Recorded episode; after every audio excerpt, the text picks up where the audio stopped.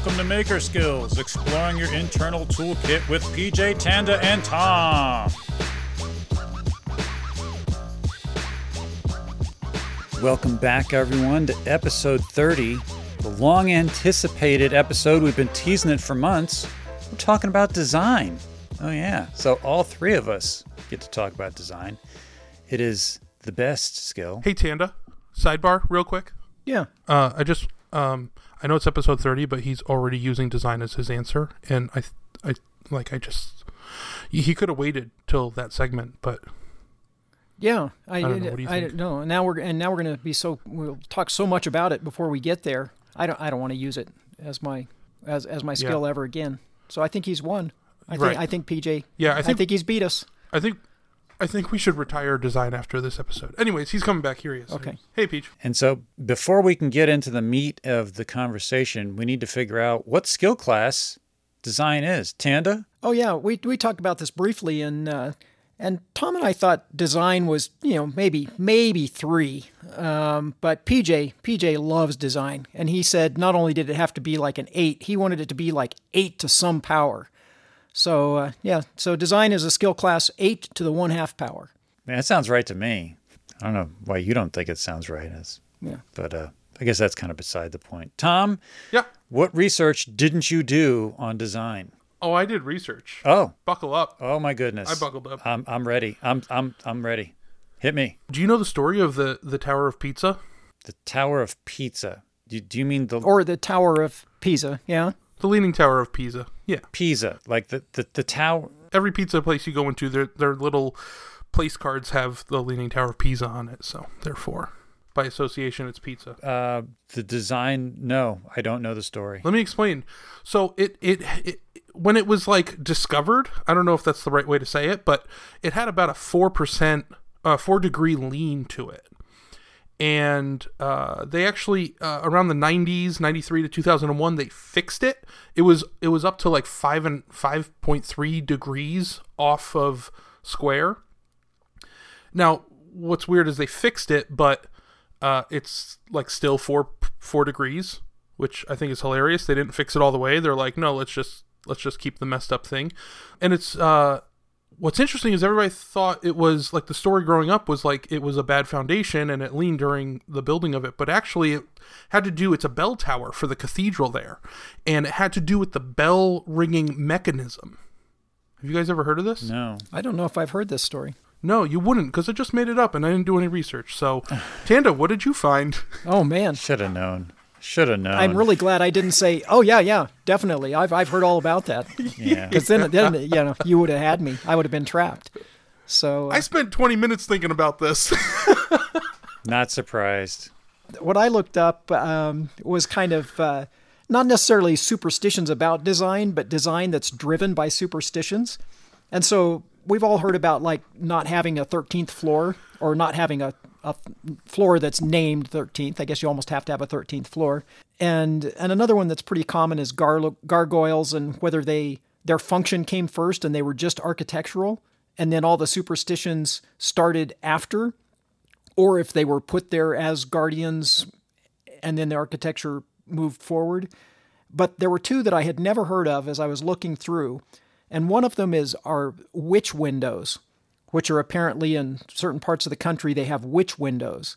And these are windows that are installed tilted. So usually between like if you have two pitch like a roof that has two levels and so there's like an upper pitch and a lower pitch and there's a window that's mounted sideways like parallel to the pitch of the roof there were some who believed that witches could not fly through this slanted window and so they became known as witch windows and there were other people who thought they were put that way so that you could move a coffin in and out like if somebody died you could put them in a casket and move it in and out of the window so those were interesting architectural designs influenced by superstition. And the other one, which is probably just because I'm not familiar with the South, is haint blue. And apparently it's a color of blue that keeps the haints, which were these evil spirits, away, that people in the South paint their patios. And they used to paint window frames and railings and everything haint blue. And there are some who believe that it kept uh, insects away. And apparently, there's at least one line of thinking that um, these were made with a milk paint and like crushed indigo plants or something to give it the blue color, but they were mixed in like just outside in pits that contained lime, and that actually did keep the bugs away um, because the paint contained something that that kept the bugs away. And now there are people who uh, who say no, it's just the blue color that the bugs are you know like it's weird for them to fly under something that looks like the sky or land on something that looks like the sky. And I personally think that's just perpetuated by paint companies who don't want to make lime based milk paint anymore. And so they had to come up with a new reason for people to still use their, their haint blue paint color. But apparently, it's still incredibly popular to paint the underside of your porch and railings haint blue. And I'd never heard of that. I gotta say, that ain't the truth. That ain't the truth? Are you calling me out on this? no, this this that this is actually actually a thing, and I hadn't I just hadn't heard of it. So, um, was was that everything you found, Tanda? Yeah, that's. I mean, I I found some other things, but those were the interesting things from what I found. What did what did you find, PJ? I hope I didn't steal anything from you. Well, you stole the ones you said. You know, those those ones are definitely gone because I also looked up superstitions for design. Oh, well, that's only four. That's probably on. That's only four of the of the thousands. So I'm ready. I've got my drink. Well, the the site that I was looking on was talking about superstitions for architectural design. I found some of these things kind of interesting. Um, like you were talking about the gargoyles on, you know, on like the churches and stuff like that. But it's I don't know how many people know those are put up there to scare away demons.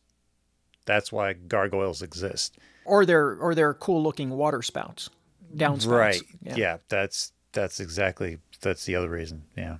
So those are on churches, but uh, I also found something for mosques, and it says that there's a superstition that all mosques need to face Mecca or something bad will happen to the mosque. Uh, I find that interesting. That that's a, a religious superstition. Uh, there were there, there's a thing in China where uh, the roofs are all they all have curved roofing. You know, all, it's very common. Everybody's very aware of it with the pagodas and all that. And it's believed that ghosts and spirits could only um, move through the world in a straight line. So if they hit anything curved, it would deflect them or send them off in some way. And it doesn't stop with just the buildings. If you look at Chinese roads, the roads are all like squiggly worms to prevent spirits from traveling on the roads. and they showed this picture, and I swear to God, it looked like have you ever like cracked open like a piece of wood that a bug's gone through and it's like all these squiggly crazy lines? Mm-hmm. That's what these roads look like. I mean, they just look like totally bizarre. And so when you think about it, like, you know, hundreds of thousands of yen or, or whatever is used in China was was spent on the on superstitious roads that's I find that kind of interesting. In addition to the fact that the 13th floor, like Tanda said, is left out of many buildings for stoop for bad luck reasons. Uh, in Chinese buildings, uh, the English word for number four uh, sounds like the word for die in Chinese. So any any floor that would have the number four in it automatically goes to like the next floor. So the fourth floor becomes the fifth floor, the 34th becomes the fifth, 35th, and um, you know it's it, it's just that's that's you know switching cultures, but there's no um, in Chinese uh, superstition. There's no uh, superstition about the 13, the number 13, but because it's a superstition everywhere else in China, they also do not have a 13th floor, even though it's not in their culture. Which I thought was kind of funny. Another superstition is actually feng shui because of how uh, feng shui supposedly creates a balance. When buildings are designed, they are specifically placed in relation to surrounding mountains, rivers, the ocean, so as to be oriented in the best possible harmony for the area, or it's believed that like you'll disharmonize where the building is and all the surrounding buildings and create like a lot of chaos which that was interesting and then um, the last little bit was on mexican architecture and if you look at a lot of their buildings Uh, it's based on the Mayans, which had a lot of slanting vertical designs uh, in their architecture. And it was based on apparently the mountains and how the mountains rose up towards the heavens. And supposedly there's a distinct correlation between success and strength of slanted mountains and slanted buildings. Wasn't really clear exactly what that was, but it is reflected in the building for the Mexican Stock Exchange, uh, the Plaza Moliere, um, the uh, Torre Insignia. There's all these buildings that are very well known that all have these pitched designs based on this one concept. So, a lot of lot more superstition in buildings than I thought. There's a lot of design things like that. Like you mentioned feng shui and the mosques face um, Mecca. The, I wouldn't call those superstitions though. Those are cultural beliefs or uh, religious beliefs um, more than a superstition. I mean, I understand why they get grouped into that category, but um, there are reasons for that. Just like a just like a Catholic cathedral is shaped like a cross, or a hundred other things um, in a in a cathedral. Really, it's really fascinating. Well, and some of it is functional as But- well. Like in the Navajo tradition, the hogans are always built six sided, which is somewhat a, a superstition, but the door is always facing the same direction, which can make it you know easier to, to heat and cool and has a, has a function. Mm-hmm. So sometimes the kind of the What's a Hogan? How do you spell Hogan? H O G A N, I believe. Oh, you mean a Hogan? Yeah, yeah. I, I'm familiar with the the Hulk Hogan. Yeah, I'm trying to find those. I don't I don't know if he's superstitious though. But to, but to answer your your comment, Tom, there are a lot of religious superstitions. For instance, you know, crosses keep vampires away. That's a religious superstition. So there's Totally. a, there's a there's a ton of superstitions with religions. But um, anyway, Right. that's not what we're here to talk about. Isn't it though? So we're here to talk about how these superstitions influence all of our design. Exactly. And I just happened to find a architectural design superstition, so that's what I ran with. Did you have something to add, Tom? No, I looked up Hogan. Uh, I've never seen this building in my life. It's interesting. I'm gonna look it up later. Is it like a sweat lodge? Uh, it's like a six-sided log cabin, and I'm sure they made it out of all kinds of things over the years. Well, but it's the side. Yeah, the sides are made of adobe usually of some kind, or but it has a The a one- roof. the- yeah, yeah, I mean I, they're all over here, obviously, because I grew up right adjacent to the Navajo reservation.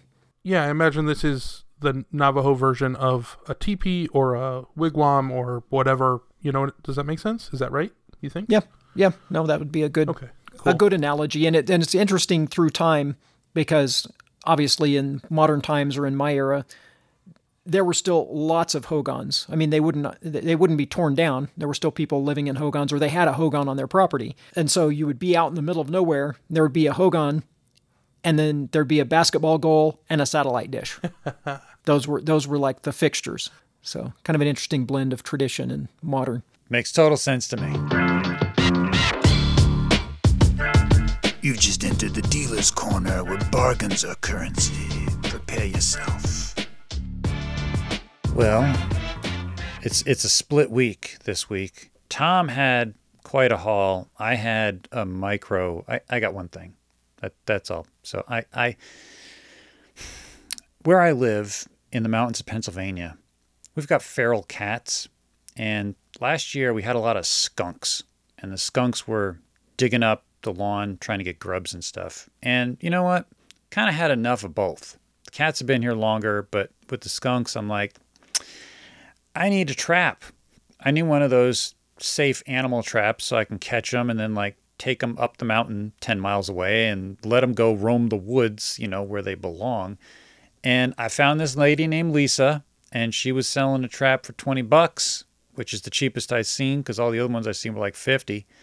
And I said, "Hey, what's up, girl? You think you could do 15?" She's like, "Uh-huh, come get it." So I got it. So I got a critter catcher. And I smeared a little bit of almond butter on there, had it out there for a couple days, and I didn't catch nothing. Try sardines.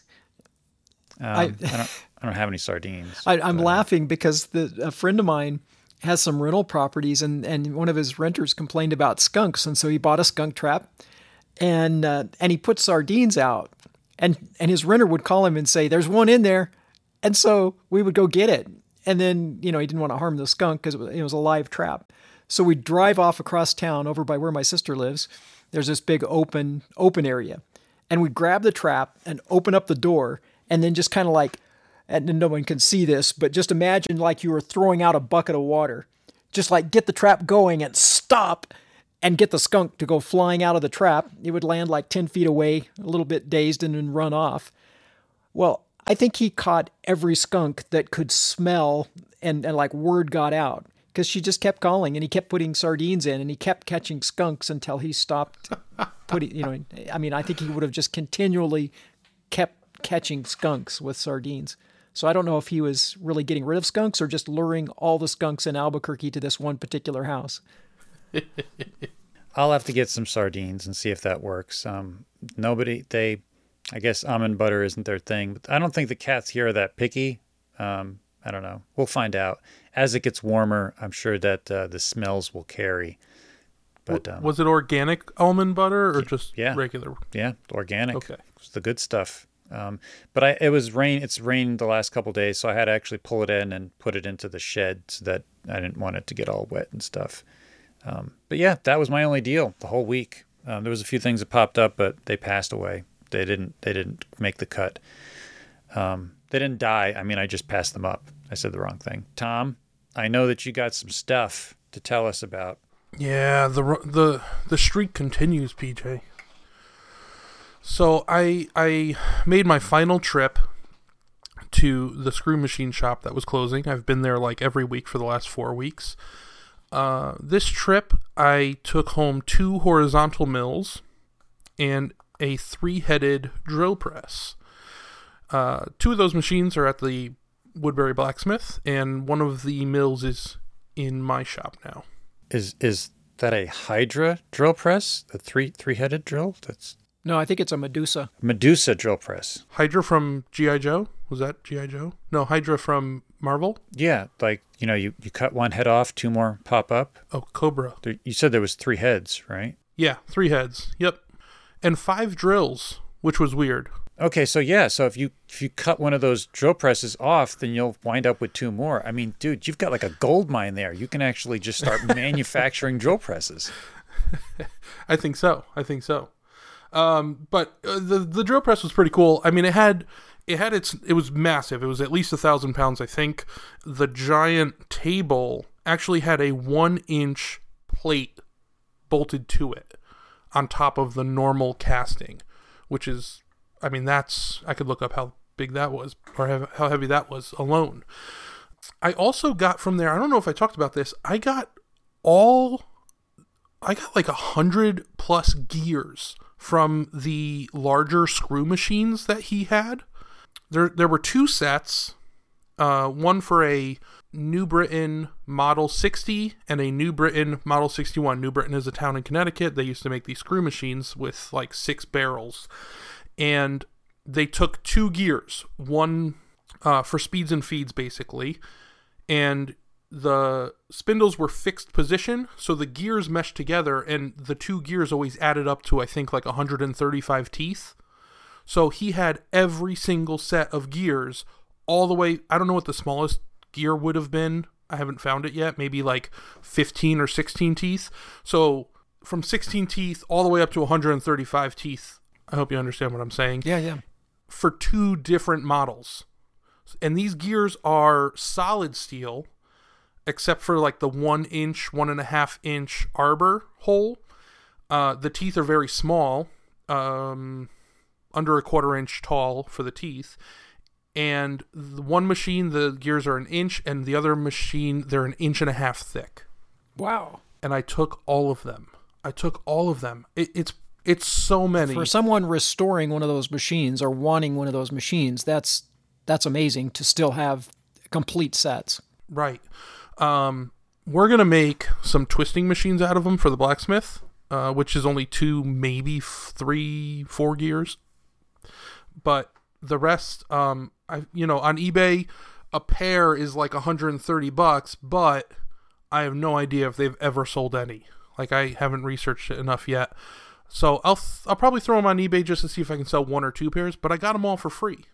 Tom, um, I'm curious with the screw machines. Is is this specifically for like like making like wood screws, or is this for making like threaded rods for vices? So this is for making anything round. Is really what it is. So it's not just screws. You're not just threading. In fact, a lot of times you're probably not even putting threads on these things.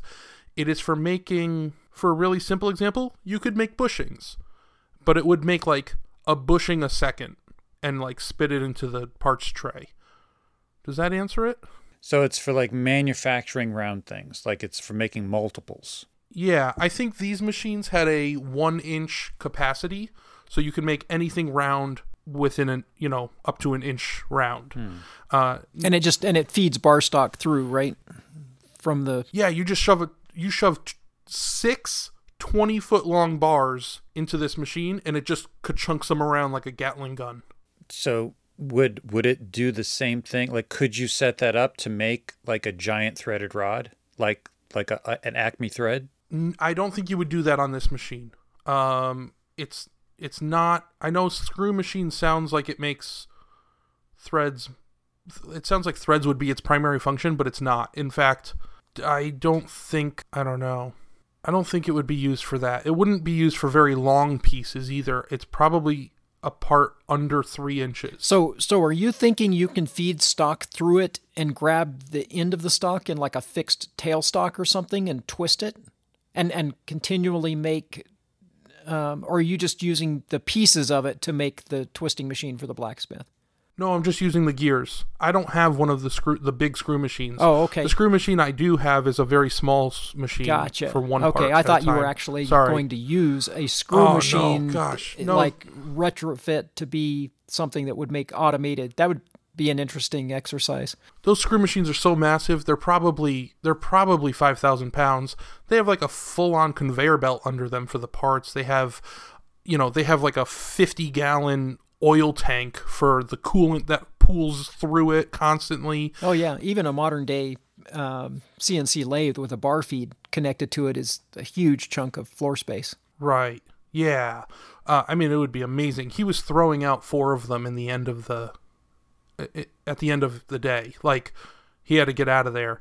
Uh, he sold like 15 or 16 of them, but uh, four of them were going to the scrapyard, which is such a shame. I do have one more deal, and so I bought those on Friday. I brought those home on Friday. Brought the brought the trailer to the blacksmith after taking off my horizontal mill and I was like, "Hey, we'll just take these other two machines off in the next few days." Well, I called him that night and I said, "Hey, we got to get these things off of here." Oh, I'm sorry, the next day. I said, "We got to get these things off here. I'm picking up something." So on Sunday, I had to get my tire fixed again on the trailer. Uh, I won't rehash the tire saga from the $50 Bridgeport, but like an hour before I head out to go to Saugerties, New York, which is an hour and a half from my house to pick up the thing I'm picking up, a guy contacts me on Facebook Marketplace and says, "Hey, I'll give you $900 for your table saw, one of my two unisaws." And I said, "Uh, I'd do a thousand. It was like listed at 1050, I think." I said, "I'll do a thousand. He goes, "No, I'm like three hours away. I can't do that. I, I'll give you, I'll give you 900, and I could come right now, but I'm three hours away." And I said, before I said I'm not available, I said, where are you coming from? And he goes, I forget the town he said, but he's an hour and a half north of Saugerties, New York. And I'm going an hour and a half north to Saugerties, New York. So I said, a thousand bucks, I'll meet you in Saugerties. I'm going to say Saugerties like nine more times, so just hold your hold your horses there. And so I load up, I load up the, uh, I load up the trailer with my table saw. I drive to Saugerties. We meet at, uh, right off the exit, off the New York Thruway, and swap, uh, swap the table saw between our trailers. And I head up to Saugerties to pick up a South Bend nine inch R. I think. I think it's an R. Uh, the lathe that I have, if anybody's familiar, is a, is a South Bend 9A. There's the letter series is a 9A, B, or C. This predates those. This actually predates the South Bend 10 inch lathes, and I'm still trying to figure out exactly what it is. But it takes all the same tooling as my 9, which I was really excited about. And what I'm really excited about is that it's a self-standing lathe. I don't need to make a table for it, and the base of this lathe is just like it's beautiful. It's like this amazing old casting. It's got South Bend in the casting. There's a giant door on the front and panels on the side, and I'm just I'm really excited about it. Uh, so I went all the way up there, picked that up, and then uh, we had a little drama on the way home. The uh, GPS took me to the Taconic Parkway, and I don't know if are parkways all over the country or are they just in New York? I feel like they're just in New York. No, they're everywhere. All right.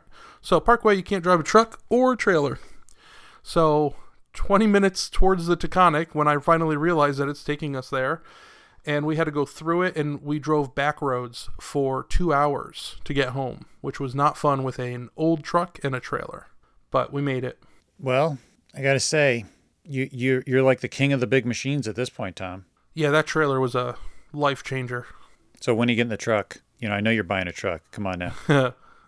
no, I actually I just try to give my so my brother has the truck. Uh, it's still my sister's in my sister's name, but I tried to hand him like five hundred bucks the other day. I was like, dude, I'm making money with this thing. Can can like you just go get it repaired if it needs a repair? So he refused, but we'll figure something out. It's been it's been nice having both of those pieces of equipment. Yeah, I mean, I I think I should um, get a trailer just for when the deal arises. So I, I'm gonna w- I'm gonna wish at some point I had a, a better trailer or a trailer that could haul equipment on. Yeah, I really want to get an air tow trailer. The whole bed is on a hydraulic lift and it lowers to the ground completely, mm-hmm. like not on an angle. Yeah, it's like no, just that'd be that'd parallel be to the sweet. ground. Yeah. and their little their little promo video shows two guys with a pallet jack loading up like eight giant safes Wow. just no problem and then they just hit the button and the whole trailer lifts up and you go What do those run, Tom? like the small one Mm-hmm. is like nine or ten grand Ah, that's that's Yeah. That's not uh, that's not happening. You're gonna have to make your own. that's like that's like uh 15 lathes so i'll buy one in like two weeks at this rate Pretty much, yeah. I think that's about right. So, Right, definitely. i'm kidding i'm kidding only a little bit so Tom, um, I noticed something which I, I forgot to tell you about because you you sold it before I could say anything. You had that Delta, the Delta bandsaw that was no stand, and you sold it for 150 bucks. yeah and I, I, I didn't get to comment before you sold it. You you sold it with the retirement light on there, right? i did That retirement Oh, light yeah. is worth a hundred dollars by itself. Yeah i think i knew that Yeah. So I I need to get my hands on a retirement light because I am going through the motions of building up pieces and I'm going to start making reproductions. Like I have been I, this is I've been researching this for weeks. do you, ha- do you have a real one I don't. I don't have a real one. I've just been looking oh at pictures. pj Like I said, Oh, before I, thought you could s- had one. No, before I could say anything, you'd sold it, and Oh, it was man, so. I'm s- I feel so bad. Well, you you can you can go get it back, right, from the person you sold it to. You can you can call them up and say, "Oh, you know, I didn't mean to." Uh, Man, Don't worry about it, I'm man. I'll pretty find sure one. this this is time. This is a story for another time. But that light is in Thailand, like by now. Uh, no joke. So it went back to where it was made. is what you- it's going home. It's going home. PJ, start looking. Maybe you can find the one that Tom just sold on eBay soon. Yeah, yeah, yeah. Well, like, uh, I'll give you the I'll give you the guy's Facebook page. It's probably on there. if you look at uh, if you've been following old timey tools this past week, he bought a Craftsman bandsaw, like one of those um, desktop ones. It was gold and it's kind of shaped like a C. Um, it's like a wraparound, like a 1950s, and it had a retirement light on there. And he bought that and like a weird looking router table and a scroll saw. He bought all these tools just to get the retirement light so he could sell it for 100 bucks. wow. Yeah, he didn't want the other no, I kind of knew that. That the saw I had was in really rough shape, and honestly, the I sold the light for 150 dollars and gave him the saw. Yeah. like that's. I kind of knew he knew what it was, but he also spent like a lot of money with me over the last few weeks, and I'll tell that story in another episode. Oh, I got one more thing Oh, you got more? Go ahead. from yeah, sorry for from the South Bend nine inch something or other guy.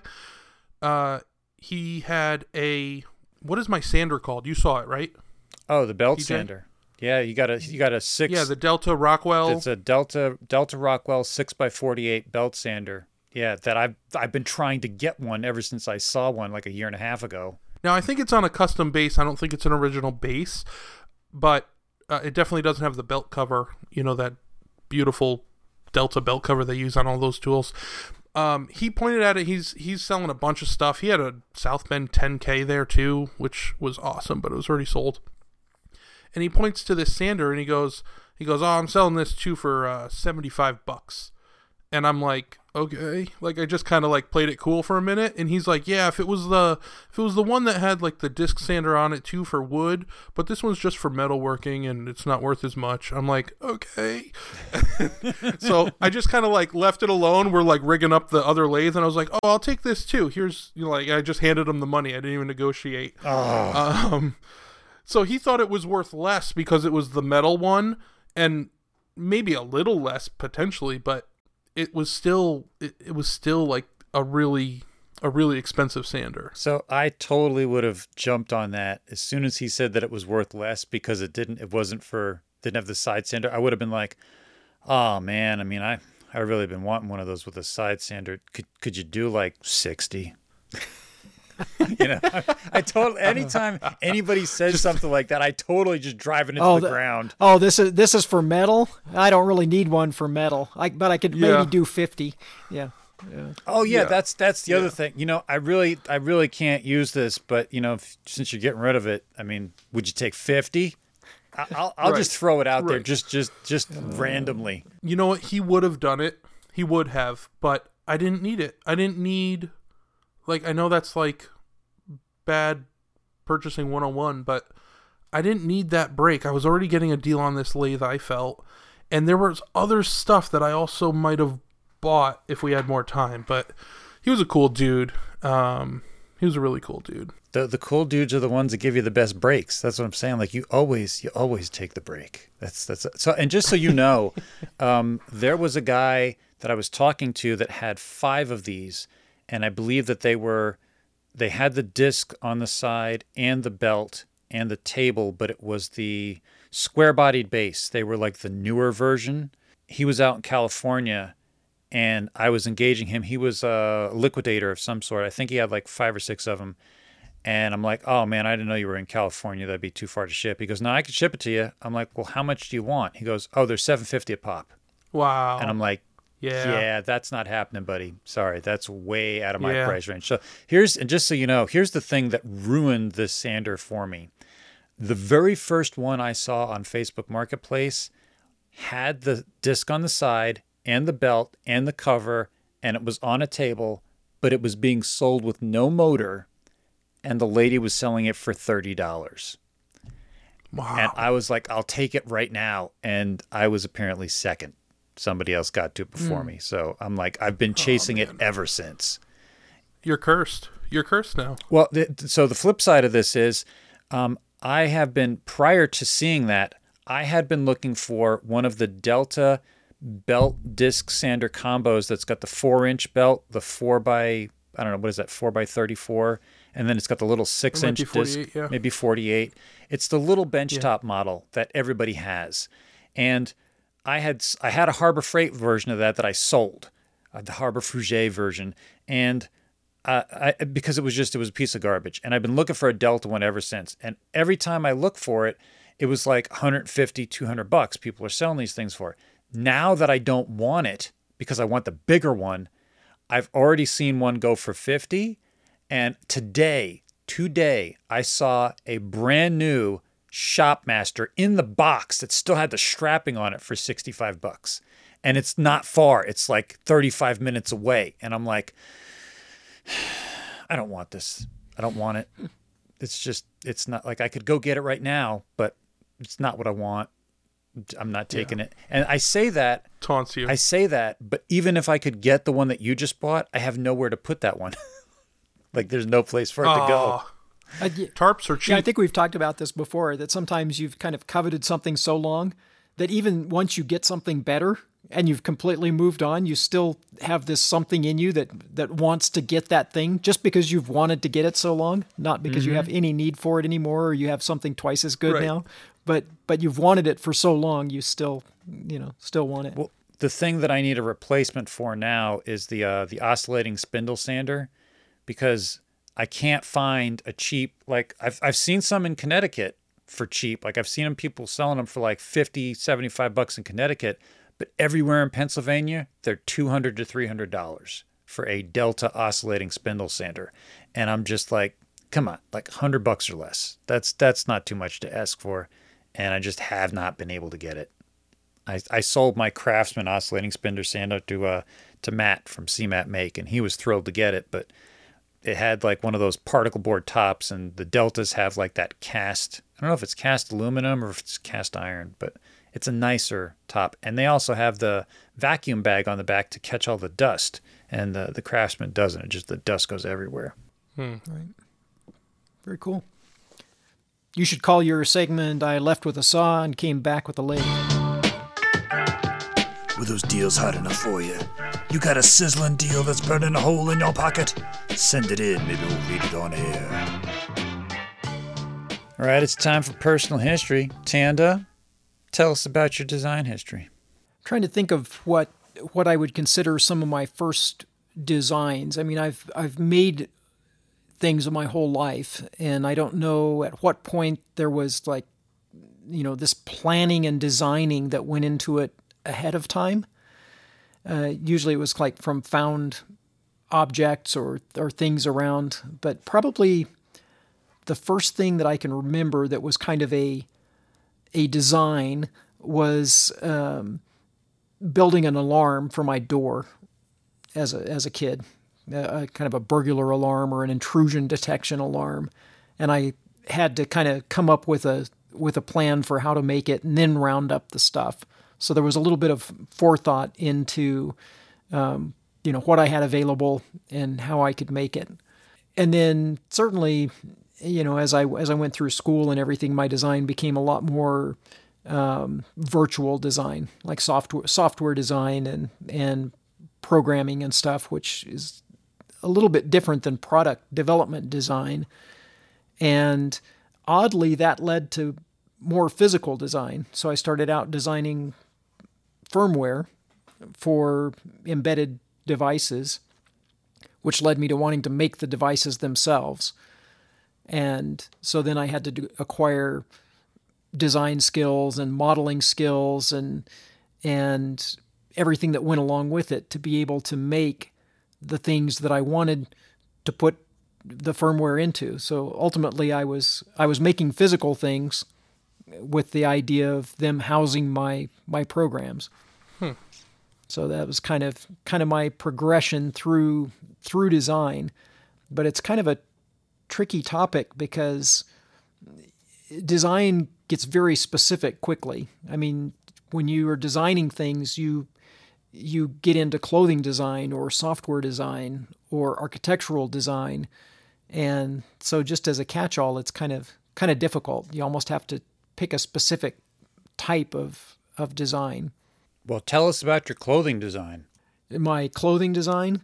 I've I've made very little very little clothing, but I did talk about my dad's uh, you know skull pouch. That's probably the at the peak of my my clothing design career. I've I've made a few garments for myself, um, which were which were laughable, but but good attempts. So, if you were, if someone asked you what you design, what would be your answer? Like, what the first thing that comes into your mind? Yeah, I mean, typically when people would ask me, um, "What do you design or what do you make?" My response in the past was, uh, "What do you want?" That's a good answer. Um, but uh, I, I would I would say that uh, most of the things I've designed are electromechanical in some way. They are something that has electronics, software, or or some kind of mechanism associated with them. I haven't. I've certainly helped people design things that are, you know, plastic chemical fittings. They have absolutely no mechanism other than locking handles and no electronics. but by and large, the things I've designed um, are audio video gear or something that has some tie in with electronics. So, do you think of yourself as a designer or an engineer? I, I would say the things that I've helped people with, I would say I was doing product design, product design and development. Um, and so uh, it wasn't really an engineering task as much as it was coming up with a kind of a design for manufacturer task, which is kind of a whole, you know, a whole sub genre of design is design for manufacture. Because there are many things that you could make, oftentimes make even better, a superior product, but it would be insanely expensive to manufacture. And so taking someone's product idea to a design that can be mass produced or manufactured easily is uh, is an interesting design exercise. That is the prototyping process. Well, it's really it it really kind of follows the prototyping process. I mean, I, I in my mind, prototyping is get something that works, and oftentimes the prototype might be really expensive to manufacture or to make. And then there's this second step of coming up with a design that's manufacturable that you know, and for us makers, I think that that's often a roadblock because we can make something in our shop that's really cool and we think, man, I could make money at this. And then you try to make a hundred of them and you realize that you would have to charge a thousand bucks a piece. And so then you go into this cycle of, well, I could make it cheaper, but I don't want to make it cheaper because I don't want to make and sell a cheap one. And so that that middle ground of making something that can be manufactured that's still high quality is uh, is tricky. I mean, it's kind of that that whole thing like Jocko went through with the the maker knives and stuff. It's a, it's a it's a tough problem. It's a problem I'm about to run into this year when I start working on these vices because they're going to be manufactured, but I don't know. I think they're going to be like a limited run. Like I, I'm not like my goal like I have three different vice designs at the moment, but let's say if I could do like 10 of each, that'd be a lot because I'm not looking to mass produce them like I'm not trying to do like a 100 of each a year. These are going to be like hand finished. They're going to be like rare, not quite one of a kind items, but they're going to be like on that like upper cadre of like collectible vices that you know you could use it in the shop for sure. They're going to be right. fully functional, but they're definitely like the Ferrari of vices. I don't why did I say Ferrari. Lamborghini. They're the Lamborghini of vices. Ferrari. But fine if there's a if there's a market for it, if you can find a market for it, that's definitely a sweet spot because it's it makes it worth your time. And there are people, you know, Hillview Wooden Metal. Um, there are people who have found that that spot where they can make a super high quality beautiful bespoke essentially bespoke piece in quantities where it's a good a good match with the market but it's tricky well the one the one vice design i know for a fact is going to cross genres it's going to be like it's going to there's going to be people that might not even be into vices that would want this one and then the other two are going to be specifically towards people that are vice people we'll have to we'll just have to wait and see that's right. uh, I'm going to stop dancing around it and throw it to Tom. So, Tom, tell us about your personal history with design. Yeah, I think most of my design, um, I share a lot of that on Instagram, and it's usually design out of necessity for solving a small problem, sometimes a stupid problem. Uh, if you look on my Instagram highlights, I just double check that it's still there. But there's a there's one called the Beer Guard. Have you guys seen this? Say no, and then I'll be like, okay. No, I've seen it. Well, let me explain it. yeah, dang it. But I had a I had a glass beer bottle in the shop, and I was cutting stuff, so there's sawdust, and I was like, well, I want my beer to stay clean, and I don't want to just put a little silly, you know, top on it or something like that that's gonna fall off all the time. So I spent like seven minutes, and I cut essentially a donut out of a piece of wood. I put that, and it had a slit in it where the bandsaw went through, and I put that on the bottle and you could kind of press it down and it was almost like a little springy so it would grab the bottle pretty well actually and then I I just like I just had to make something out of what I had, right? So then I did another small piece of wood that went on top to obviously seal the lid, and then I took a long spring and kind of wrapped it between the two pieces of wood. Um, and I can take the bottle, push the lid out of the way with my lip, take a sip, and put it down, and then just like flick the the lid back on. And it's completely nonsensical, but I, I, I like those exercises of uh, designing something quickly and effectively and functionally, uh, or and it's functional. Um, I mean, I have a lot of examples like that, but that's kind of that's kind of what I like to do. I like to make things for free and fast. Uh, even my my first, well, even my first and second remote control lawnmower, I made out of garbage. You know, I had a, a kid's power wheel that I ripped apart. I had a free push mower that I stripped down. So Tom, for for like the beer thing and the lawnmowers, did you design those in your head, or did you actually put something on paper, or how, what was the process? Uh, it's really building on the fly mostly, but you need to like, you know, you're still juggling all of the problems all the time.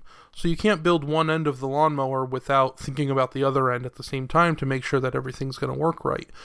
Um, you know, even the even the beer thing, I don't know.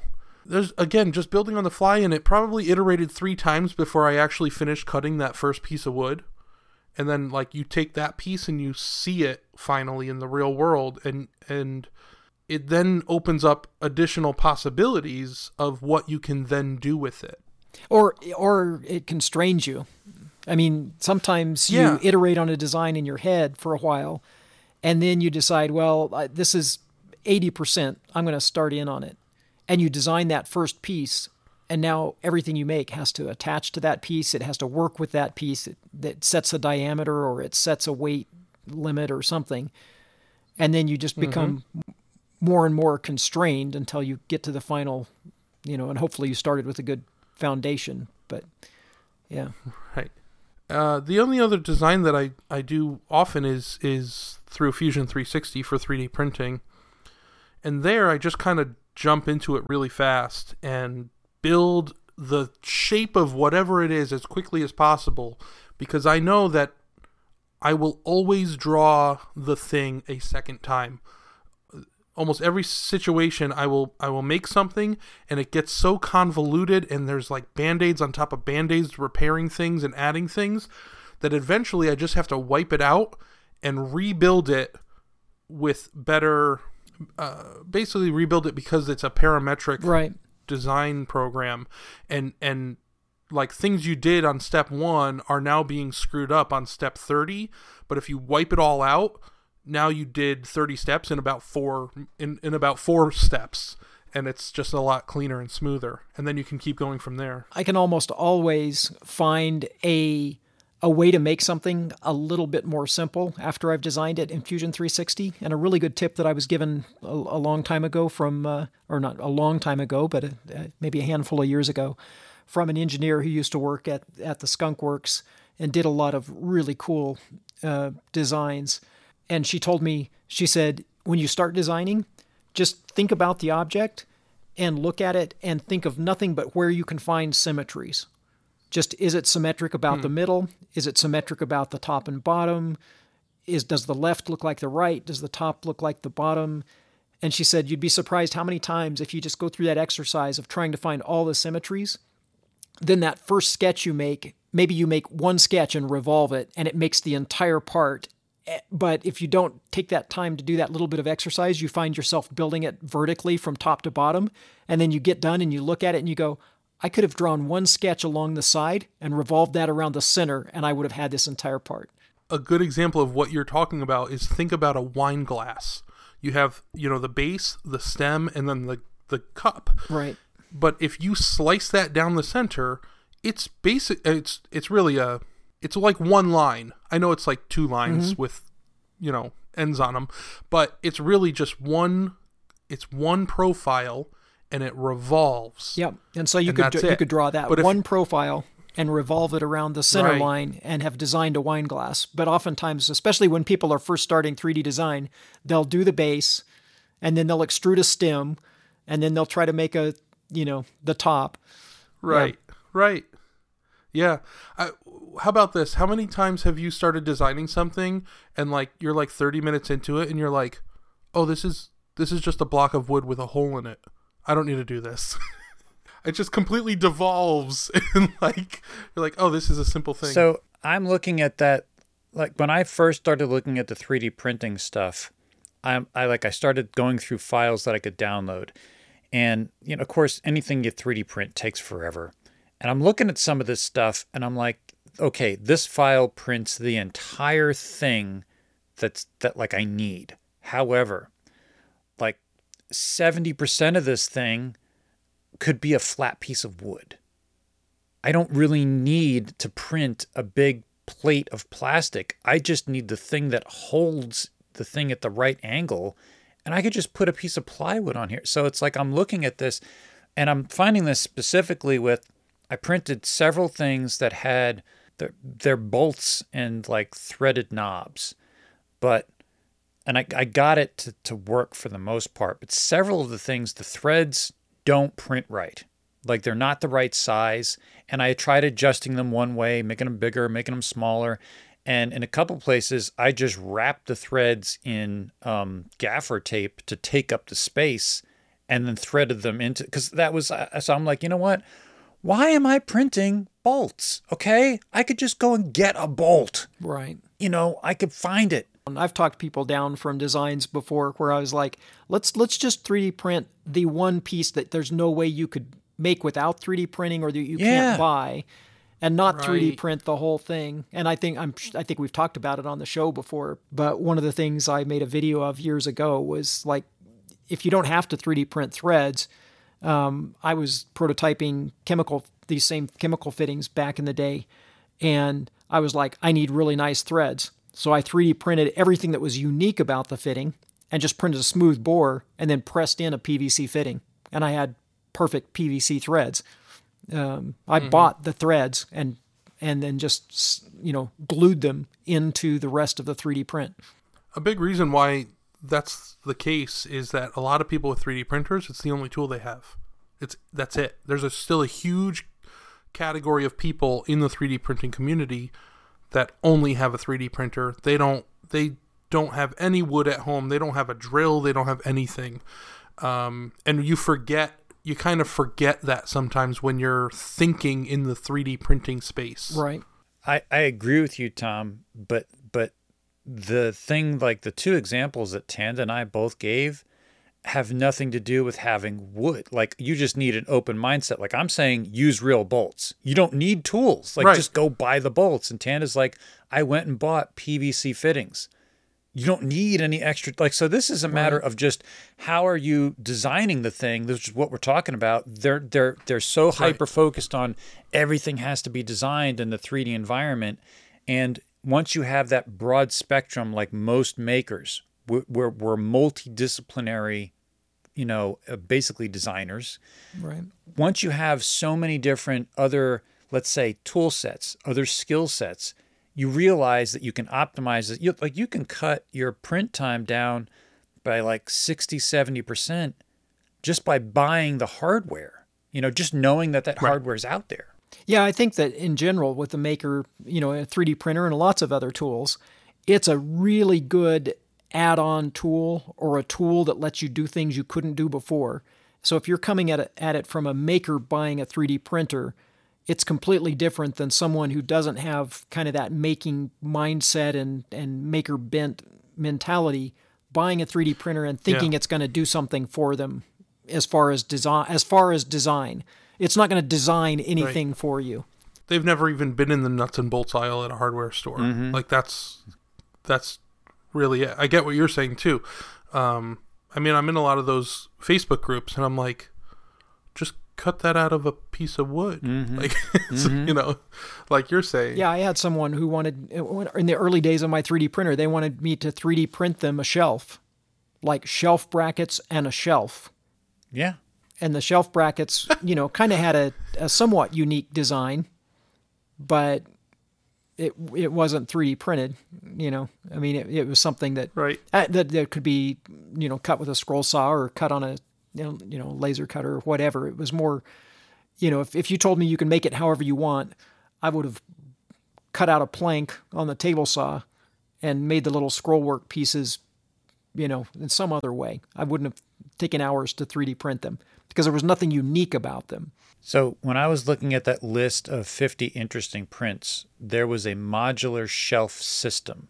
And it was basically like a square that went against the wall. So so think of like a tic-tac-toe design, okay? So you had like all these squares and each each square had a different shelf profile. Like one was like a regular shelf that just stuck out straight. One was uh, slanted so that you could actually stack books on it and the books would slant diagonally to hold themselves up. Another one was curved so that you could put like a hat on it. So there was like all these different profiles um, for these individual unique shelves and you could print you could 3d print the entire thing and it was big enough that like you could do it on even a small printer but i'm looking at this thing and the first thing that pops into my head is this is like a week and a half worth of printing like this is like you're just going to go through like th- like two spools of filament and like most of this stuff is just like flat like you could just make it out of wood it's like it's no there's no point to it other than if you don't have any other tool, this could be done. I just saw Alma at uh, Pink Soul Studios was hanging stuff on a kind of a unique kind of combination pegboard and slot, and I don't know if it's a Was it wall control? Yeah commercial system, but if you were 3D printing specialty things for hanging your unique thing, um, now that I can definitely see where you're like making a 3D print that goes with some other system to hold your unique tool or what you want to attach to the board. Um, definitely, yeah. Well, getting to my design, I when I was growing up, I loved graph paper. And I used to design stuff on graph paper all the time, mostly spaceships. But my dad had a silk screening business and I was involved. Like, you know, I was even as a little kid, I was hanging around like, what's that for? You know, and he's like, hey, if you want to make a t shirt, design one and we'll print it. And so I took one of my spaceships that I designed on graph paper and you know we did a little reworking on it to to get it onto a silkscreen and then we made a shirt. Like and I think I'd put some text on it too but I can't remember. It's this is I don't know 40 years ago or whatever. That was probably the first thing that I like designed and then something was made from the design. A t-shirt was made. Only one t-shirt but you know the silkscreen still existed. I I don't remember if my That's still very, I mean, that's still really cool. I mean, good on your dad for letting you go through the whole process and burn a screen and make a shirt because that locks in some some really good maker skills early on. Yeah, yeah. I, I was never quite as good at it as he was. He did it more than me, so he was better at it, and I was young. But that was probably the first thing. I'd say the next thing, as far as like designing, my brother and I used to build out of Legos a lot. And we, oddly enough, I mean, we did not like the sets. Like, you know, you bought Legos in a set and it came with instructions on how to build something. And we always felt that they weren't um, interesting enough. So we would buy sets based on what pieces were inside the set so that we could then redesign it into something cooler. And it got to the point where we started. I tell you about those 24 inch by 12 inch pads that I used to get from my father. We started making pencil blueprints for these Lego designs so that we could we had a way to build them and then we could take them apart and then build other things. So we were we were making our own Lego designs um, for years, and I still have them. Like they're they're in the attic right now. Um, so that's I'd say that's probably like as a kid that was like the first design thing I did um, without any any any prompting or anything like that. And that was simply because we were running out of pieces. Like we would make things and then there would be nothing left to make because we didn't have we didn't have a lot of Legos. But moving on into like you know um, let's say college, the college age, uh, I had my own airbrushing business. So a lot of times I was designing things to airbrush for other people.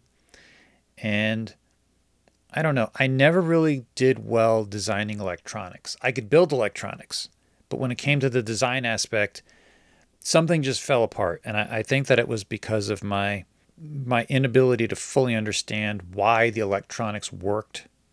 I understood that they worked, but if you don't fully understand, like, okay, I know if I cut this piece of wood in half, I'm going to have two pieces of wood. And I know what to do with those two pieces of wood. Running the electricity through the circuit made it work, but I didn't understand the concept or, or the, the practical reasoning. I understood the concept. The practical reasoning just escaped me. And when you don't have that, you just you just can't design something. Totally. I, I know exactly how you feel. Uh, I mean, we both did sales for a long time, and when you know a product inside and out, you are so quick to respond to your customers' questions or rebuttals, and you can just feed that information back so fast. And I'm, I bring this up because you know your experience with electronics is similar to mine, where I'm like, I don't know how to manipulate these these components to work the way I want them to. Like I, there's still a lot of learning I need to do there, where I can I understand what a resistor is, or I understand what a a diode does, or you know all of these things, and then I can start to manipulate them. And, and when you break those things down individually, they're you know electronics is kind of misleading. They're they're basically mechanical things, but they they don't move. Is that fair? Like they're they're things that do one thing. I think a lot of things fall into that category for people where you know you have this thing and it's got a lot of knobs and dials. I'm not talking electronics. I'm talking an analogy. It's just got a lot of controls to it, and someone can tell you, you know, set control A to five, set control B to six, and look, it does this. But I think a lot of makers are not satisfied with like give me a recipe and tell me how to set all the dials, figuratively speaking. I want to know why that dial does what it does and I want to you know I want to be able to understand the internals or I don't want to mess with it. And so I totally get that I, I just didn't do it because I didn't fully understand it and I didn't want to go into it until I fully understand how it works.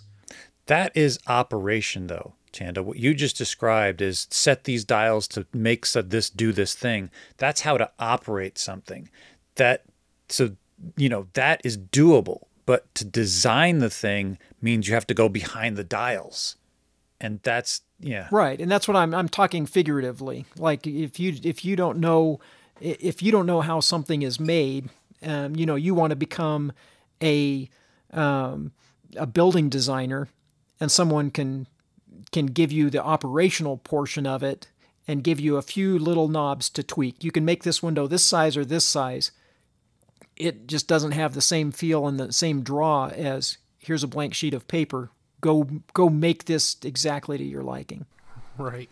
There was um I talked to you guys on one of the episodes about the Joule Thief. Mm-hmm. And this is a super simple circuit with like I think it's like five components.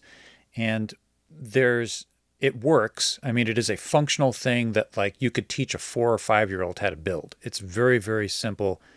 But the explanation as to why it works is widely varied because no one seems to have a firm grasp on what's actually happening.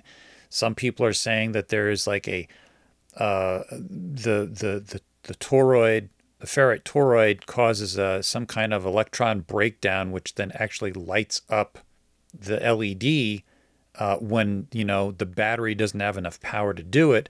And there's like all these sort of like theories, but I no one. I, I, think a Joule Thief is just a kind of a flyback transformer with a toroid coil, and it can it can it can pull. Yeah, PJ, it's just a fluoride transformer with a flux capacitor. Duh. It can pull uh, a very small amount. It can pull below the battery's.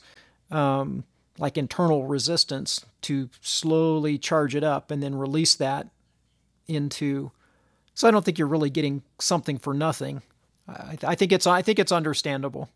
The point I'm trying to make is yeah. when I was deep into this thing, I was getting multiple different sizes of toroids and I was changing the amount of windings on the toroid and I was experimenting like I was full on in research mode trying to figure out how can I optimize this? What is can I do it with a super tiny toroid? Do I need a bigger one? And by super tiny, I mean something the size of a Cheerio versus something the size of a half dollar. And I was I was like really like going back and forth, like changing the number of windings, and I was experimenting, trying to understand just how this simple process was working. And I never fully got to that point. Like I could make it work, but you know, was one more efficient than the other? Basically, what happened was it would either turn the LED on or it wouldn't turn it on. That was that was the results, and I, it's not like the LED got brighter.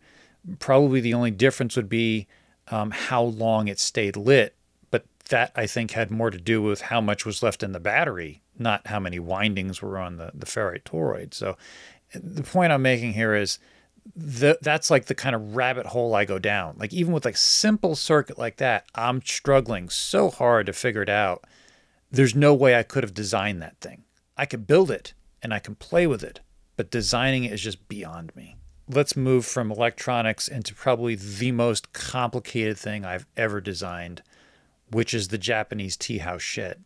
This thing is the roof is probably the most difficult thing, uh, period uh, there was no way for me to design it. Like I could not put it down on paper. There was no process. Like I couldn't find anything online. I had to design it in 3D space by trial and error. And it was it was just like I had to make a cut on the saw, put the pieces of wood together and see what it looked like. And it was there was even like I thought in my mind, I'm like, okay, let's start with this degree of cut and then I'd put it together and it was like completely wrong. And so sometimes when you're designing something, the process is literally fail until you succeed. And that's all you can do. You know what you want, but no matter how much you think about it, you have to iterate it until boom, okay, this looks correct. This, this is what I want. And um, it's still, you know, the roof is done for the most part. I do have to cover the main beam in cedar but the actual structure is done. Um, I just need to do some some superficial stuff to the walls to make them the way that they're supposed to be. Um, but if you look at, I did a 3D model of the Japanese tea house shed in my 3D program. And if you look at what I did versus what actually was built, there's a lot of similarities but it's definitely different. It is not the same thing that I designed like I don't know, 3 4 years ago. Right.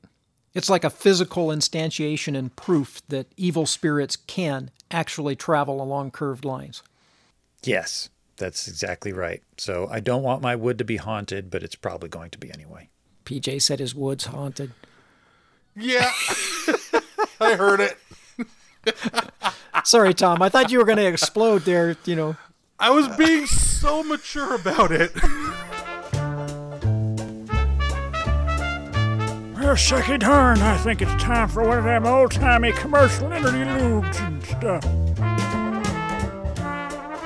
Hi, y'all. This is Edna down at Johnson's Hardware. Are you working on a build that just doesn't measure up because you're building something of biblical proportion? Well, then you need to measure in cubits. Now, a lot of stores don't carry a cubit stick anymore, but we not only carry a cubit stick, we have Cousin Clyde's fractional folding quarter cubit. That's right. It's something you can measure cubits in that will fit in your pocket. It's the EDC of biblical proportions, and we have them now at Johnson's Hardware for just $19.95. If you spend another $10, you can get a fancy leatherette carrying case for it. And for an extra 5 bucks, you can get a red Naugahyde carrying case. You'll find us at patreon.com forward slash maker skills.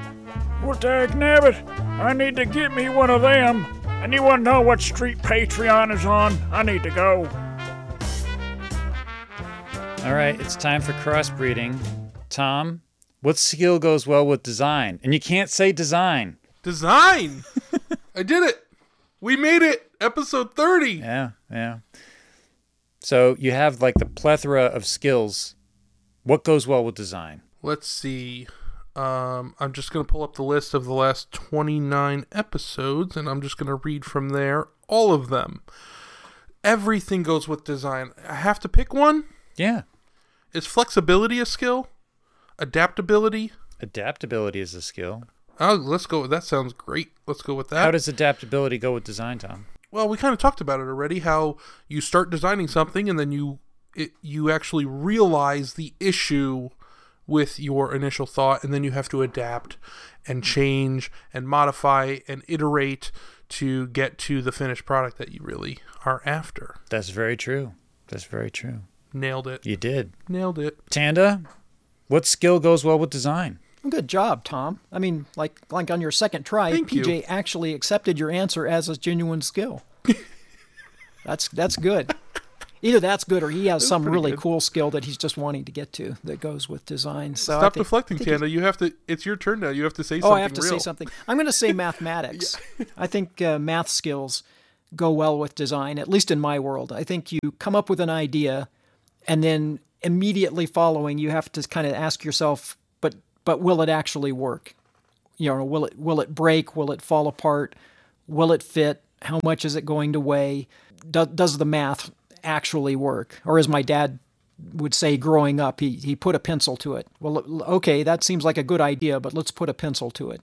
And so you would work out, you know, the feasibility of whether it really made any sense or would work. So I'm going to say math skills. For some reason, when you talk about put a pencil to it, it makes me makes me think of why don't you think about it?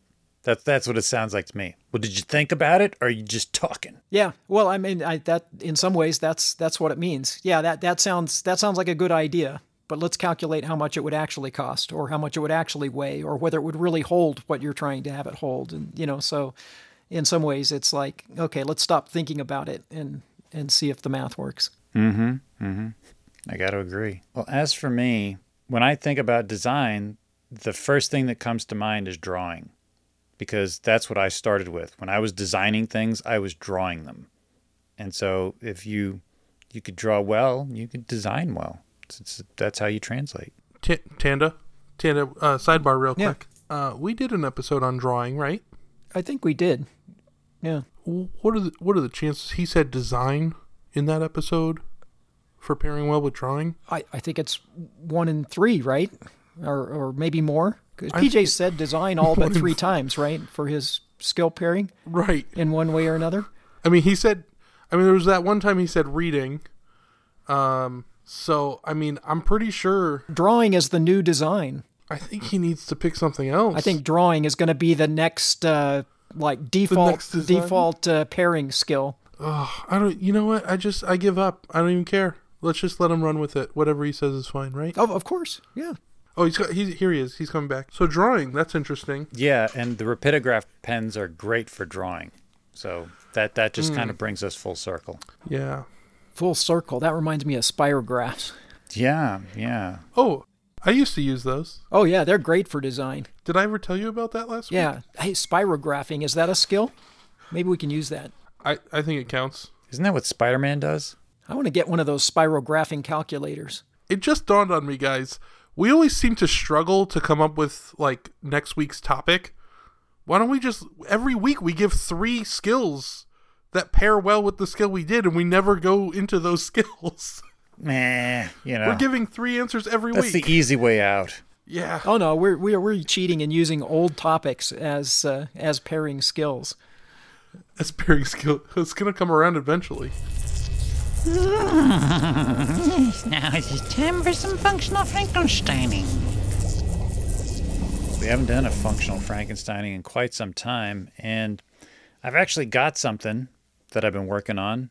Those of you that know me know I like switches, and um, I will overcomplicate something with a switch just because I can. And uh, I have this 1950s, I think it's a 58 uh, Rockwell Delta DP600. It's the one that came out of the uh, gas meter company that was owned by Rockwell. When I got it, there was a two button switch on the front that wasn't actually a switch. It was a two button control, and it was supposed to have, I think it was a power relay to make it work, and it didn't. So whoever had set it up totally bypassed that system and just put a toggle switch on the motor in the back. And so that's how you turned it on and off. And I I acquired a two button switch, a real two button switch. But at the same time, I thought, you know what? I love switches. Let's have more switches. So I put the two button switch on the front, which is a Cutler hammer. It's nice, got a little Art Deco styling. And I have Tanda sent me a whole bunch of 12 volt like brick plug power supplies that she had a, an abundance of. So I have like I don't know 4,000 of them, and I have a bunch of these safety toggle switches that have an LED at the tip. And so what I started doing about a month and a half ago before I got interrupted by editing work was I, I tore apart the drill press and started running wire and started, you know, putting this whole system together so that I could have this safety toggle switch on the motor to switch it on to give power, and then there would be power at the two button switch. Yeah, PJ's talking about a safety toggle switch, and what he if you aren't familiar with what he's talking about, it's like you see in like a movie or whatever where they have a launch control and they have this little cover that you have to lift up off of the toggle switch before you can activate it. So that's that's what he's talking about.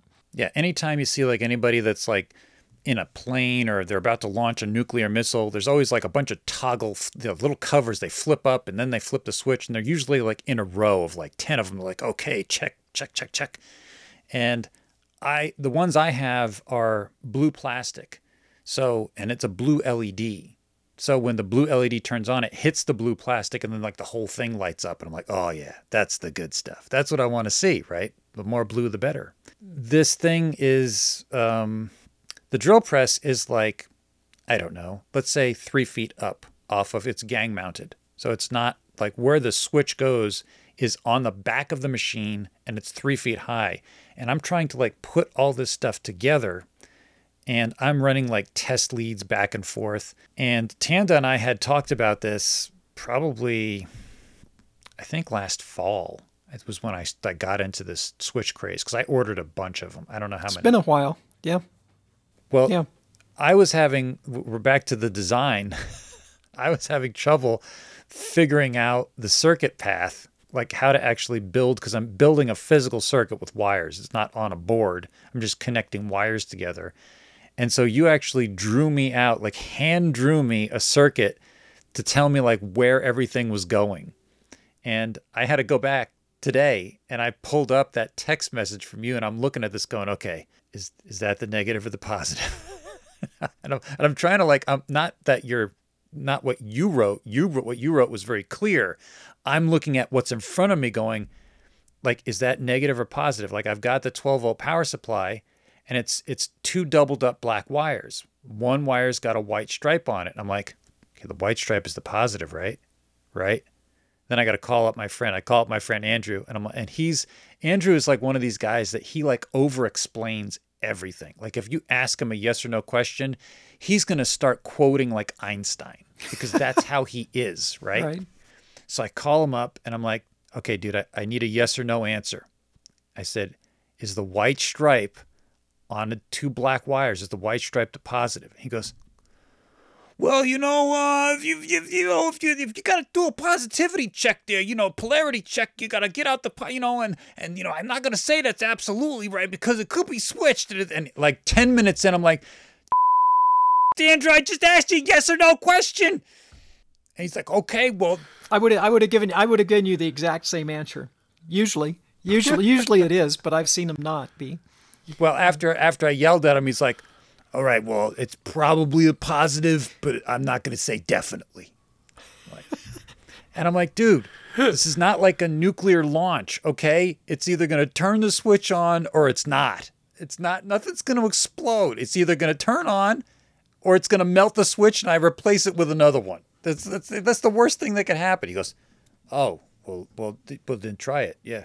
Yeah, I, I uh, just Tom tagged me in in a, a two button switch recently that he was repairing on a machine, and so I give him this big long, uh, like explanation of uh, of how a two button switch works and how it latches the relay and and locks in the relay, and then you have to hit the stop to de-energize the relay, and you know it's it's like this long DM, and he replies with, "I think I'm just going to put a VFD on it." yeah, I saw that. I saw the story he did. So this the thing that Tom had was the same thing that I had. It just was a different shape. But that's not a switch. That's a control. That it's was yeah, it's a real front. it's a real common circuit for Yeah. controls. Yeah, So um, I, I as I'm as I'm building this whole thing, so like the power supply and the little relay. So so here here are the parts. You've got this this LED toggle switch which runs off 12 volts, but it's got to turn on a 120 volt motor. So you need a 12 volt power supply to power the switch.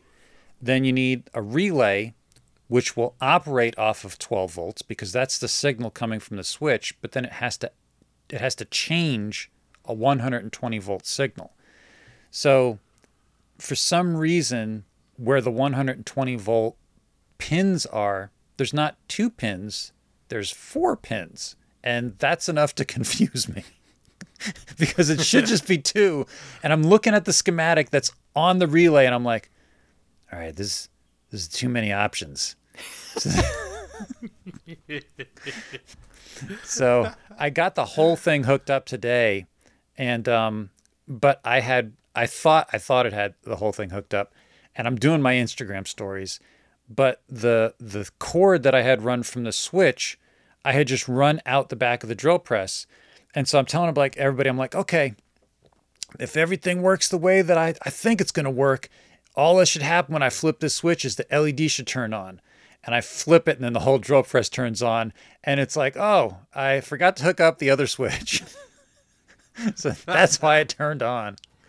Um, but uh, the point is, uh, I did the first, I got it on the first try. Like everything, everything worked. I had everything wired properly but it looked like Medusa had thrown up from like the switch box down to where I was working. I had like all these alligator clip leads like just all over like it was totally like if you if you even brushed up against something you were getting electrocuted like there was so many open ends sometimes that um, sometimes when you're prototyping and you're just kind of putting stuff together with alligator clips or prototyping on a circuit board um, you'll introduce problems because you're just doing it quick and dirty and I hate it when that bites you. I hate it when you're working on a problem and you've spent like an hour trying to debug something and it was because you used an old alligator clip that wasn't making good connection or I mean literally today at work I was I was helping out a young engineer. He had an ethernet cable that had the little tab broken off so it wouldn't stay in the mm-hmm. connector Yep. on the on the PLC. Yep. And I had helped him like a week ago and threw out a cable. I took a cable away from him that didn't have the tab on it and cut the end of it off and saved it and, and and saved it so that I could re-terminate it with an end that had the little tab on it. Today, actually, the reason why I didn't leave work a little bit earlier to make it for the podcast recording was because we were trying to find a problem and he had added another component and used another old cable with the with the tab broken off of it. So sometimes you you're chasing your quick and dirty solution and uh, and it introduces problems, but but prototyping is is definitely definitely good before you spend a lot of time you know building the circuit making it really neat and getting everything and then finding out you need to make a change. Well get, getting back to the switch um, do you guys know buddy mike mike lackinson on uh, instagram? It, it doesn't sound familiar. I'll have to check it out. Well, he he sees my stories and he sees what I'm doing. I've got these two switches to turn on this one drill press, and he goes, he's texting me, and he goes, "Why are you using a relay starter when you have a maintain position on off switch?" And I said, "Because I can." and and and and that's why I haven't seen him on Instagram because his head exploded and he and he just Yeah. stopped he stopped Instagram after that probably Yeah. Yeah. Most of the stuff in my shop I do not because it needs to be done that way, but because that's how I want it. That's and that's it. Right. you know, this has reminded me of something that we did that was really fun and and actually kind of ties into the Frankensteining in more ways than one. We built this huge like 19 inch rack, not not like a actual like server rack, but we made a wooden rack with shelves, but we made it 19 inch wide because this friend of mine in college, we were building these big amplifiers, stereo amplifiers. And we had built him one of these amplifiers, and he had this whole rack of like high end audio equipment and amplifiers. And it was all connected to a power switch. And just sitting there not running it, I'm sure it was pulling a lot of power because a lot of these old amplifiers were just on all the time. And he wanted something to make it um, interesting.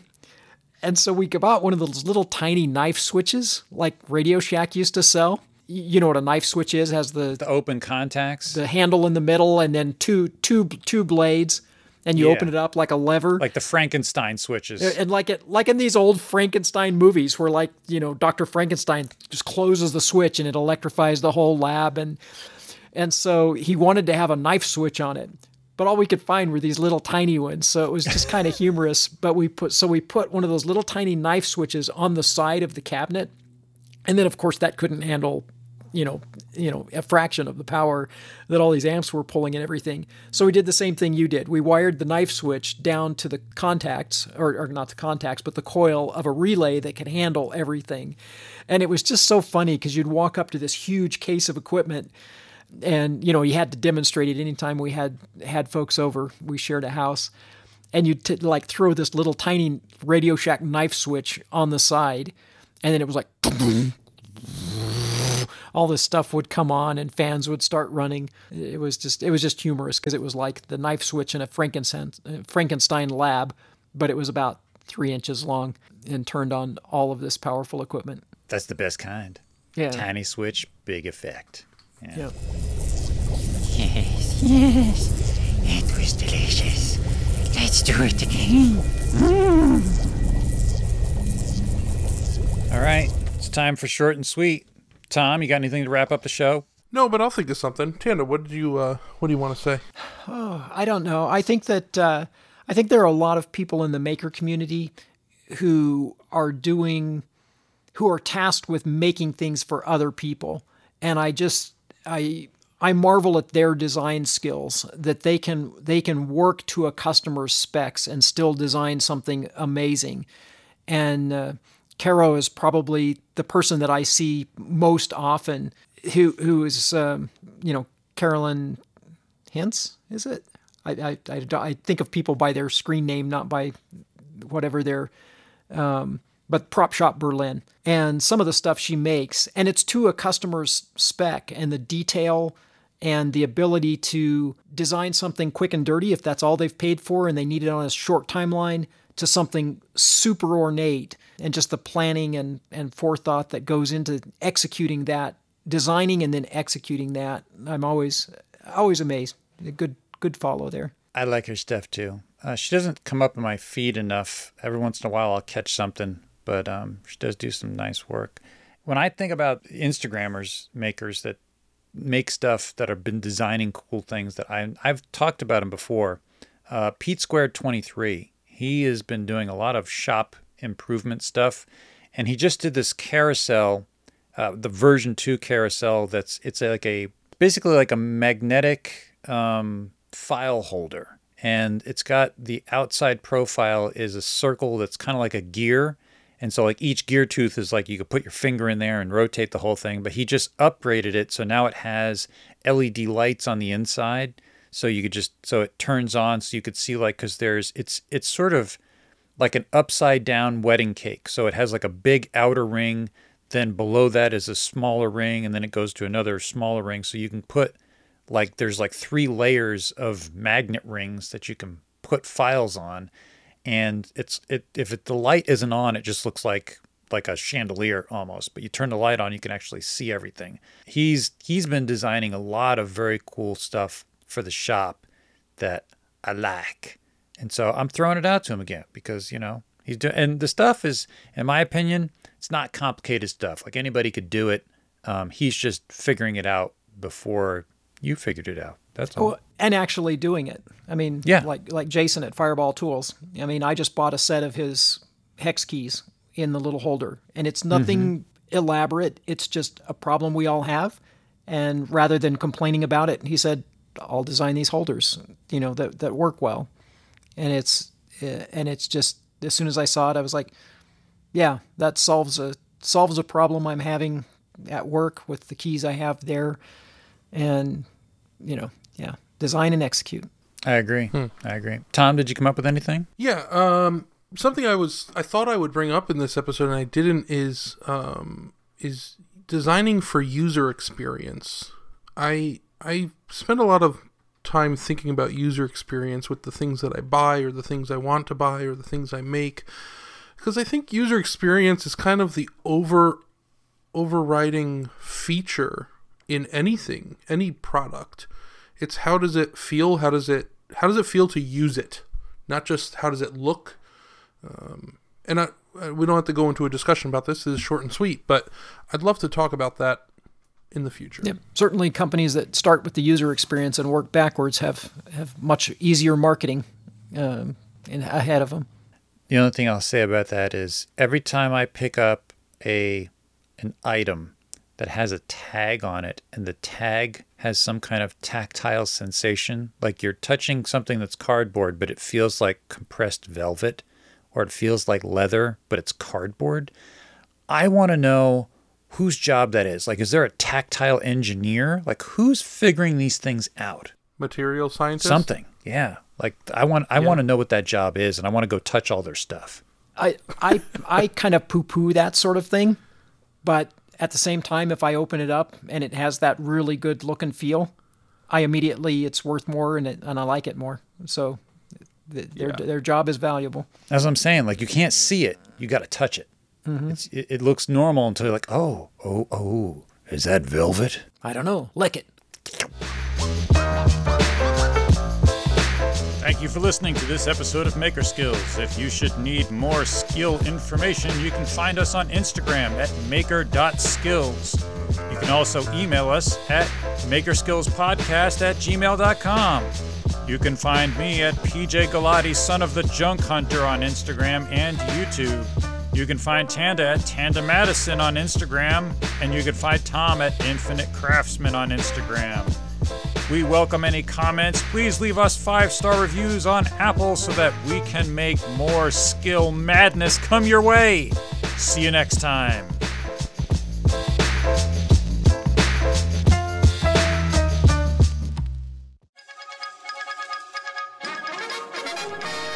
Welcome to the Simple Solution.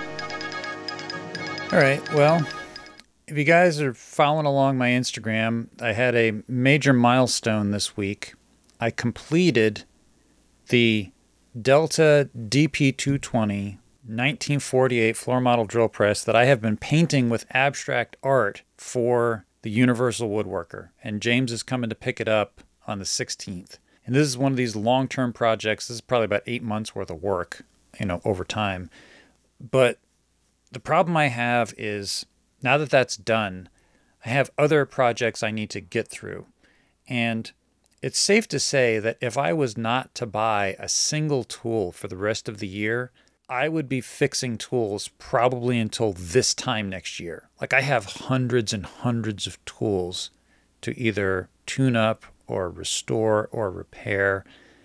And I need you guys' help because I don't really have a clear solution to, to wad through all these tools.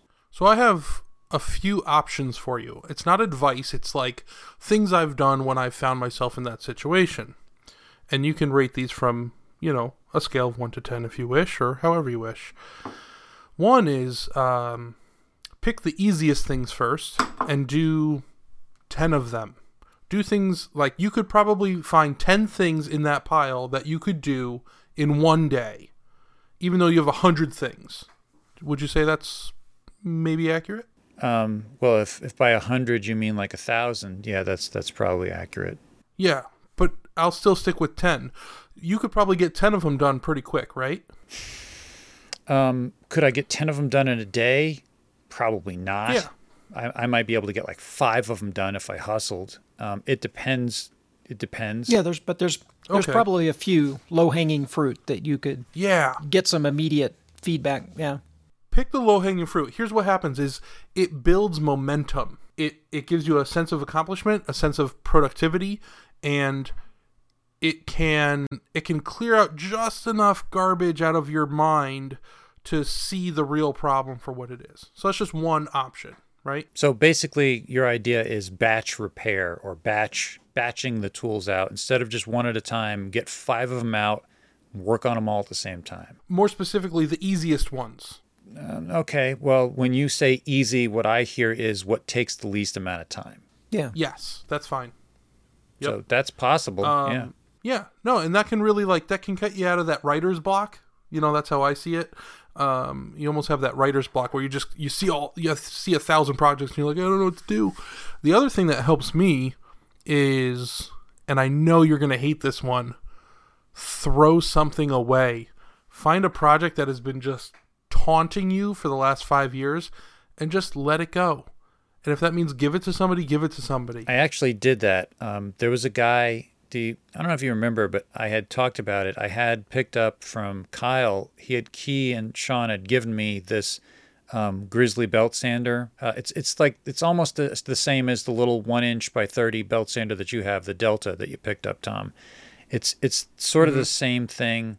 Um, it's it's basically the one they sell at Harbor Freight, but they had got it out of a dumpster and it was all kinds of wrong, and I repaired the entire thing. And this guy came and bought it. Um, I don't know, maybe a month ago. And when I got that from Kyle and Sean, they'd also given me this Grizzly jigsaw. Um, I'm sorry, Grizzly scroll saw in pieces, like in a box. Like everything was disassembled. All the cast iron parts was all screws and knobs and everything. It was there was no motor, and I managed to get like the big chunks back together. And so I'm left with like all these little pieces, and I'm looking at this thing, and even some of the pieces are broken. It's missing the motor, and I'm looking at this and I'm going, okay, I can't fix it. What can I do with it? What can I do with it? And I basically moved it around my shop. Like it started at like the workbench area on the floor. It shifted around three different places there. Then it worked its way towards the front of the shop where the garage door is. And then it moved like three times there. Well, this guy came and he bought the one inch belt sander and he was looking around and he goes, Oh, that, that scroll saw, is, is that for sale? And I'm like, that scroll saw is broken and it has no motor. Do you want it?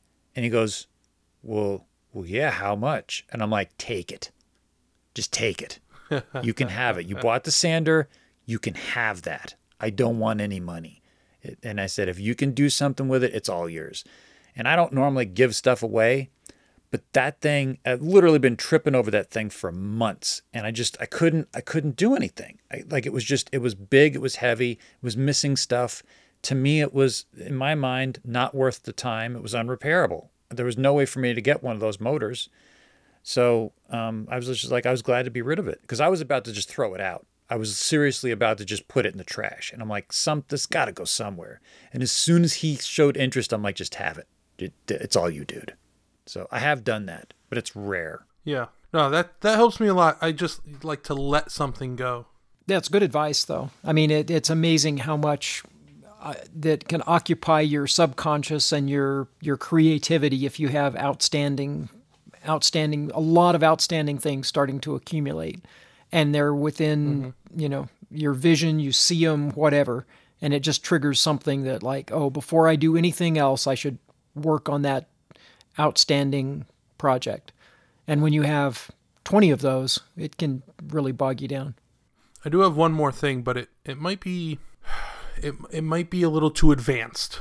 And that's not I'm not just hear me out. Just you're going to have to trust me on this. Pick the most complicated, hardest task, especially one that you definitely don't want to do. Pick that one and just like you know, if it's a tool, pick it up and put it on the workbench and and just focus on that for like an hour, okay? Within 2 hours, you will have procrastinated about that project so much that you will fix 20 other things before continuing that project. So I understand your theory. Um, however, that wouldn't work for me. And I'll tell you why. Why not? Um, if it goes on my workbench, I have no place to fix anything else. That's the first problem. the se- No, this this is this is part of it. Well, maybe maybe you maybe you would sell three things to free up enough space to continue working on something else. Okay, so the the way my space is set up, I have like my main workbench, which is so full of stuff that I have not seen the surface of it in months. And then I and then in front of that there's a table, which is like it's literally a folding table that I made out of a piece of plywood and a baby chair that I found in the woods. Okay? It's just a folds up table I made myself. That's where I do most of the work. So uh, every every other flat surface in the shop is full of tools. So there's no other place for me to work. Well, there is a cart, but that is also full of stuff. You need to be building a workbench. I'm telling you, man. Listen, listen. go grab that thing. Go grab that. Go grab that thing. Shove it and push all the over so you can put it on the workbench.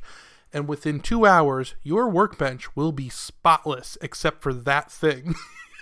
That that's that's not going to happen. That's uh, uh, it's going to the the the forced procrastination distraction. yeah. I put in a patio last week because I didn't want to do another project. the, the problem is not that I don't want to do the projects. That is that is not the thing. I mean, I if I picked up No, if I, I- picked up the hard thing, okay, and I put it on the table, Yeah. I would immediately start working on it. Like that's not my issue. Oh. That's it's not that I don't Uh, I forgot your weird. Yeah, like That's my right. process is like here's my process, okay? I go into the shop like today, the first thing I did, I pulled everything out of the evaporust, um, dunked it in water, took it outside, hit it with an air hose, put it out in the sun so that it would like bake and get all the moisture off of it. Then I went inside, cleaned up some of the mess. Like I try to clean up like a little bit every day because there's so much. So I try to like put things back where they go or or put them in a new place. Then I go over to the drill press. I start working on all the wiring for the buttons and switches and stuff. And then I had to leave, go run my errands, come back. Then I get back. It's, a, it's about to rain. So then I had to pull all the stuff that was in the sun back inside. I had to find places for all that to go. Then once that was done, that took like 45 minutes. Then I'm back over trying to rewire the switch. And um, then it was time for me to go eat dinner. So like I don't know, I did like what was that? 6 things. And that's that's like every day. Like I go in, I do 6 to 12 things and stuff gets done, but I'm not working on just like one thing. It's always like so many things and it's not hard for me to get distracted. Like I could be like I could have five tools that I'm working on on that table and then all of a sudden I'm like, "Oh, wait a minute. What happened to that red toolbox I had like a month ago?" And then I'll just go wander off looking for the toolbox because I can't remember where it is. Mm-hmm. And it has nothing to do with what I'm working on, but all of a sudden I remembered I was looking for the red toolbox 4 weeks ago and I never found it. And that red toolbox right now is a container of gear pullers, which I don't know where they are. The shop pixies move them. I need them because I need to get a helical gear off of a nine inch Milwaukee angle grinder head, or not the head, the uh, the commutator, and because the ball bearing ate itself. So I need to pull this gear off, and I can't. So I have one of those restaurant tubs that I bought a couple weeks ago that's full of this disassembled nine inch Milwaukee angle grinder because I can't get any further because I don't know where the gear pullers are because they're in a container that used to be in one part of the shop and the shop pixies moved them and now I can't find it. So every day I'm looking like, okay, it's got to be like underneath one of the drill presses or under a bandsaw or they threw it outside in the grass. Like it's somewhere. Some something that that works for me when I'm I'm like scratching my head trying to figure out where I set something down or I can't find something, and if I'm really concentrated on trying to find it and I'm not finding it, I'll just stop, grab a dustpan and a broom. I'll just start cleaning up the bench or cleaning the shop. And Yeah. it, it, it kind of distracts my mind, and at the same time, my chance of finding it while I'm cleaning goes up. But rather than just continuing to look for it, I'll just be like, okay, I, I'll just start sweeping the floor. I'll just do something else that's productive and let my mind kind of chew on where I last saw it or whatever and, and then go find it, especially if it's something I haven't seen in a long time. That's what I'm doing. Like I said, I went into the shop, I cleaned up.